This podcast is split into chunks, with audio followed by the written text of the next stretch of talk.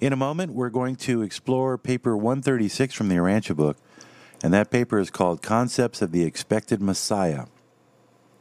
And we're going to draw some conclusions from that that have a lot of application to the modern times, which I'll explain shortly. And it's dedicated to a new reader that has recently stumbled on the Urantia book, and they were kind enough to reach out because they had stumbled upon my podcast. And being a new reader, uh, I remember it. If you're a Urantia book reader, you've been reading the book for a long time, you probably remember those first initial days when the Urantia book had such a profound uh, impact. It was it was like a kid walking into a room full of candy. So much to enjoy and, and so many places to dig in.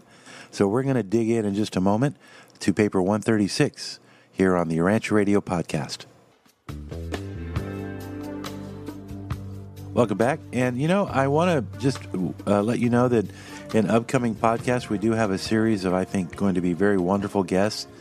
We'll have a lady on who is Urantia book reader, has recently published a book about how Jesus sort of transformed religion for women on our planet 2,000 years ago. A lot of things that contemporary uh, religionists often overlook regarding the, uh, the way that Jesus brought the women's evangelical core. And we all know about Mary Magdalene, but there were other women who were equally influential in spreading the gospel back uh, in the days when Christ walked the earth. So then I think we want to bring on uh, a couple of frequent guests that we brought to the table, particularly to talk about UFOs. As a matter of fact, I, I, I jotted this down, and I'll wet your whistle. Let me see if I can find it here. Uh, I was thinking about this last night, and I do think a lot about what's happening in the ufology circle because there's a lot happening. And the government seems to be really pushing uh, a lot of it, you know, with uh, new new groups that are studying and releasing video, and it's really sort of jacked up people's curiosity about the uh, ufology and people from other planets visiting us. And I I have issues with it, and I want to share with you what my issues are from the perspective of a Urantia book reader. I think it's important to sort of take a look at both sides, and and I want to have on Joel Garbon, who is very immersed. He's been on a couple of ep- episodes. We've talked about ufology and ancient aliens and how they pertain to the Urantia book because he's knowledgeable in both fields. But uh, what I jotted down was that uh, in my study of the Urantia book, it never mentions extraterrestrials coming from other worlds unless they are from the spirit and Morontia uh, mid phase dimensions, right? Advanced mortals from other evolutionary planets would most likely, in my opinion, need per- permission from a system sovereign if they wanted to invade the space of another evolutionary world. Or they would need to get permission from the Most Highs from Edentia, or even the permission of the supervisorial staff of the planetary government of our planet. So, as far as I can tell, based on what the Urantia book informs me, is that the only kinds of extraterrestrials that might be able to freely traverse from one planet to another would be the whole uh, the range of seraphim, all of the descending orders of the sons, the life carrier sons, the Melchizedek sons, Vorondadeks sons. In other words, there's nothing to suggest that evolutionary will creatures from evolutionary worlds outside of our own would be given access to merely stopping in and possibly causing any negative effect that might have an impact on our, our own evolutionary growth. This is akin to the prime directive, you know, like from Star Trek, right? Where the universal rule is that each world must be allowed to evolve as naturally as possible and learn from their own experiences. And it is why the Urantia book repeatedly says that they are not allowed to present revelation too far in advance of our own pre- present knowledge. I think that says it two or three times at least. So here we have the Urantia book talking about how sacred it is to leave planets alone and let them have an evolutionary uh, track, albeit from time to time with revelation, sort of to uh, enter the bloodstream of human evolution.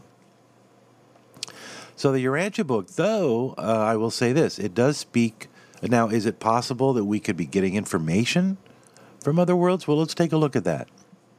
So, the Urantia book speaks of circuits by which information or communication is made possible because of energy sources that somehow exist between possibly solar orb suns and they act as conduits of unknown energy. Same with black islands and dark dark matter. Our own technology shows that we have different channels by which information or data is transmitted.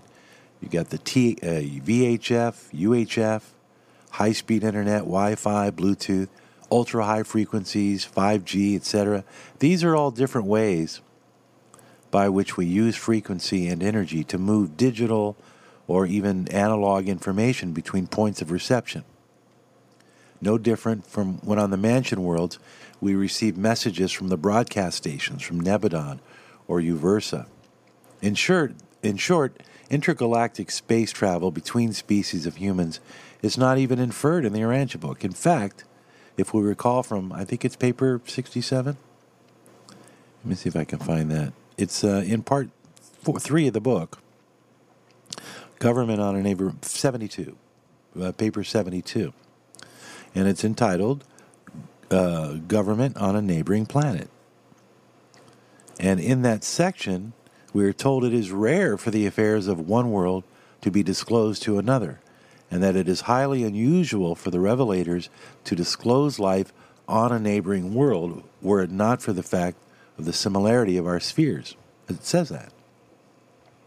So the point there is that interplanetary travel uh, seems to be limited to post mortal human personalities, which leads me to believe that there are no such things as spaceships coming from evolutionary worlds like our own, maybe more advanced, with one exception. I'm willing to make one exception. And I, and I want to hear your comments on this. That's why I'm telling you this. It leads me to believe that there are no such things as UFOs as we would understand it in the traditional sense, uh, and that any contact that has been made with our species was most likely limited to extra human personalities, like Gabriel, like the bestowal son, like the time when Caligastia brought the 100 with him, um, and et cetera, et cetera. They're not native to evolutionary worlds. They come from the worlds of Mansonia, or certainly the Morontia, or uh, Edentia, or Nebadon, or Splandon, or somewhere. They're, in other words, they come from highly evolved, advanced, post mortal status personalities. That's who we are getting visited by. There would most definitely be an exception, however, would be that perhaps a world whose citizens have attained light and life might exist somewhere in our system of 619 worlds. But I believe still, I hold that they would only communicate to us through those circuits that are already established and not by physical contact. Now, somebody suggested to me that a lot of times we hear about the grays or we hear about certain kinds. I've heard even about the lizard people, which I really find hard to believe, even though it's, you know, I've heard some fairly convincing evidence, but I've yet to see anything conclusive. And that's where kind of where I stand. Um, so I know we'll have Joel on to talk about this. I want to talk to him about it, and I think we should talk about it. It's a very interesting, um, you know, thing that is certainly popped up in our culture right now.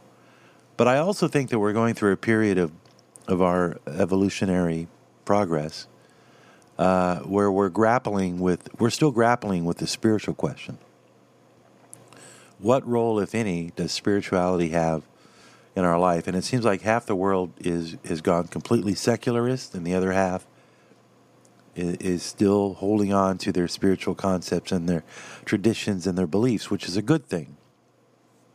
But religion is under attack. Christianity is under attack right now. Uh, progressive left in America and Western culture have a deep disdain uh, for religion and uh, some of us have speculated it's because when you embrace religion, that means you're basically admitting you're not a higher power.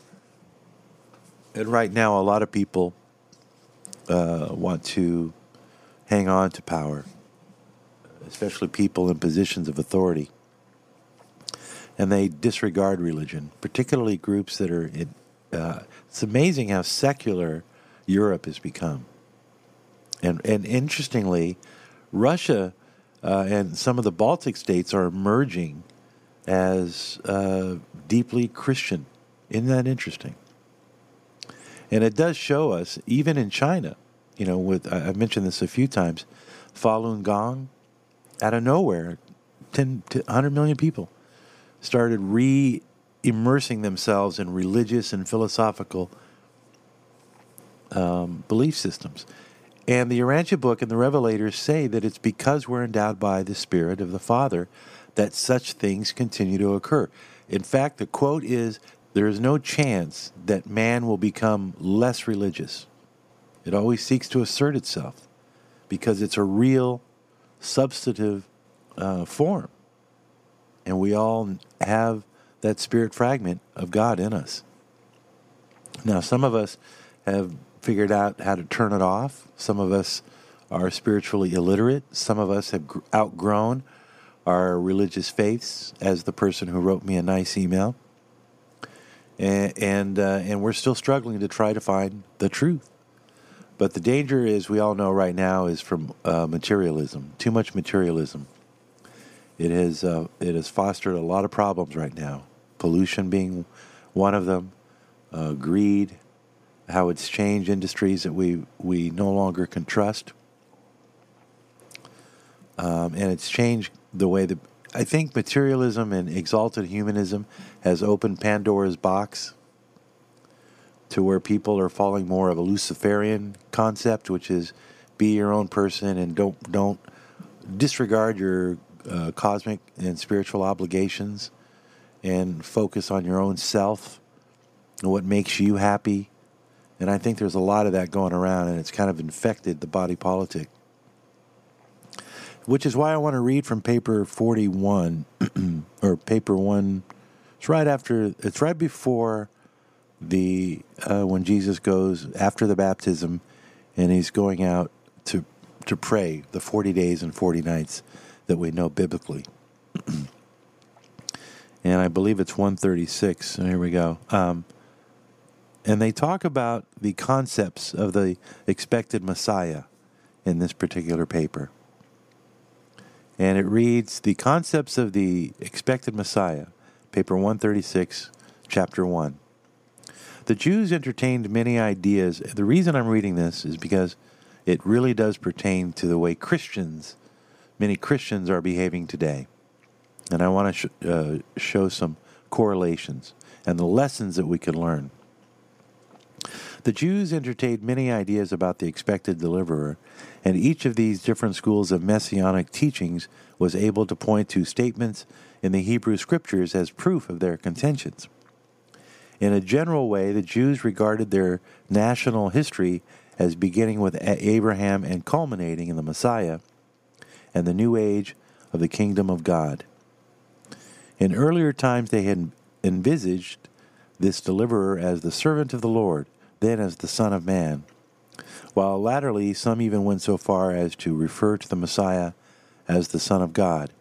But no matter whether he was called the seed of Abraham or the son of David, all were agreed that he was to be the Messiah, the anointed one.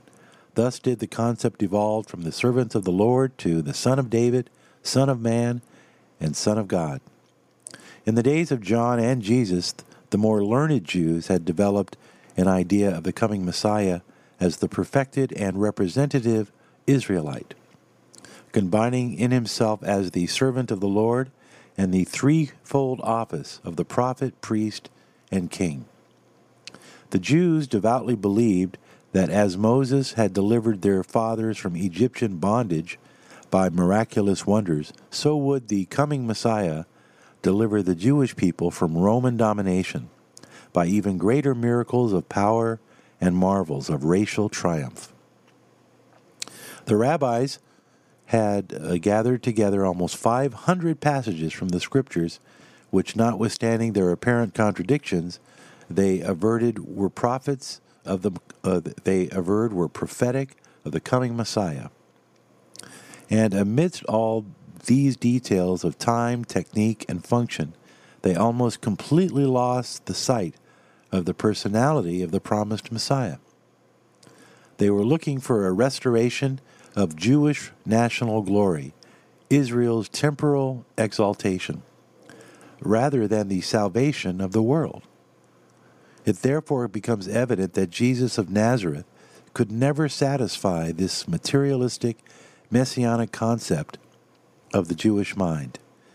Many of their reputed messianic predictions, had they but viewed these prophetic utterances in a different light, would have very naturally prepared their minds for a recognition of Jesus as the terminator of one age and the inauguration of a new and better dispensation of mercy and salvation for all nations. The Jews had been brought up to believe in the doctrine of the Shekinah, but the repeated symbol of the divine presence was not to be seen in the temple. They believed that the coming of the Messiah would effect its restoration. They held confusing ideas about racial sin and the supposed evil nature of man. Some taught that Adam's sin had cursed the human race, and that the Messiah would remove this curse and restore man to divine favor. Others taught that God, in creating man, had put into his being both good and evil natures, and that when he observed the outworkings of this arrangement, he was greatly disappointed and said, quote, He repented that he had thus made man. And those who taught this believed that the Messiah would, would come and establish order to redeem man from this inherent evil nature. The majority of the Jews believed that they continued to languish under Roman rule because of their national sins and because of their half heartedness of the Gentile proselytes.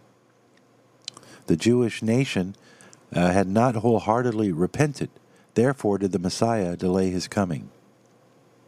There was much talk about repentance, wherefore the mighty and immediate appeal of John's preaching, Repent and be baptized, for the kingdom of heaven is at hand, was readily received. And the kingdom of heaven could mean only one thing to any devout Jew the coming of the Messiah. There was one feature of the bestowal of Michael which was utterly foreign to the Jewish conception of the Messiah, and that was the union of the two natures, the human and the divine. The Jews had variously conceived of the Messiah as perfect as a perfected human, superhuman, and even as divine, but they never entertained the concept of the union of the human and the divine. And this was the great stumbling block of Jesus' early disciples. They grasped the human concept of the Messiah as the son of David, uh, as presented by the earlier prophets as the Son of Man the superhuman idea of Daniel and some of the later prophets, and even as the Son of God, as depicted by the author of the book of Enoch, and even by certain of his contemporaries. But they had never for one single moment entertained the true concept of the union in one earth personality of the two natures, the human and the divine. The incarnation of the Creator in the form of the creature had not been revealed beforehand. It was revealed only in Jesus. The world knew nothing of such things until the Creator's Son was made flesh and dwelt among the mortals of the realm. So we can extrapolate from that some similarities. For example, if you follow any amount of social media, or if you're out and about socially and you're talking among uh, fellow Christians, there is a sense that there's a belief that we are heading towards the, the end of one age and the beginning of another. And many of us are expecting that these are the end times. That somehow the culmination of everything that's wrong with humanity is going to reach a maximum pitch. And then Jesus is going to come down from the clouds and save all of the people who believed in him. And everybody else will perish. And I'm, by the way, guilty of that too. And I think this is what people tend to do. And, and we remember uh, from what we just read, Jesus could never fulfill the expectations of those people who were looking for signs of wonder because they wanted a political deliverer. They wanted somebody to come and set the record straight and get rid of all the tyrants. Right? They wanted the prophet, they wanted the prince, and then they wanted the divine, all in one. And I think we fall victim of that. It's literally true. We have to work out our own problems. I think the divine revelation that we had was the Urantia book. And that was in 1955 when the book was published. We have their message, it's right here. It explains our history, it explains our destiny, it explains what we have to do. We have to work. Jesus himself said, I'm not coming back till everybody can see me. We may go through two, three hundred years of complete abject moral darkness. It could be that things just continue to disintegrate to that point where we're so sick of ourselves that we start actually thinking rightly about things. Once we've embraced every possible fetish, uh, we're going to wake up in the morning and be disgusted with ourselves on a social level or on an individual level. There's a line in the Urantia book where it says, Only until man is disgusted with himself will he begin to think about improved ways of, of living. That we have to fix our own problems. We can't keep. Expe- they gave us a great tool it's going to take a long time before people start to really read and take this book seriously. It, we have Jesus' entire life for anybody from any faith to read. You can extrapolate your own lessons from the Creator's Son and his seventh bestowal on our world. We have what it's like on a different world, world that experienced also an Adamic default and a, and a prince who, gone, who went astray during the early formative years. We're told about our racial differences for the first time. We now know, you know, that there were six races, and the the reason that we have colored races is a good reason. It's a divine reason. Today, people try to stuff it, pretend that the races aren't different, that everybody is the same. And the Urantia book clearly says not all people are endowed with equal abilities. Some are different. Some are not so gifted in some areas, some are not so gifted in others. But through a coalescing of all forces, when human beings come together, they can move mighty boulders when they work together as a team and in unison. The Urantia book explores all the great religious thoughts of all of the ages.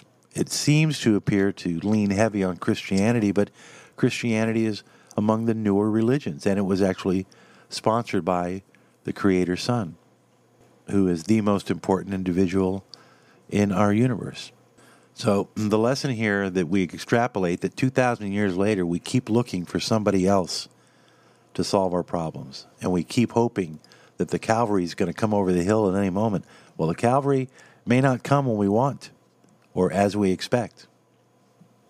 And that is, I think, the lesson that we learn is we have to be patient and we have we as Urantia book readers are not going to be as successful sharing the Urantia book as much as we're going to be successful at sharing the concepts of the Urantia book. What concepts from the UB are part of this new gospel? The big R realities. Number one, that God, the creator and the first source and the center, is also a personal creator. He has bestowed himself in everyone.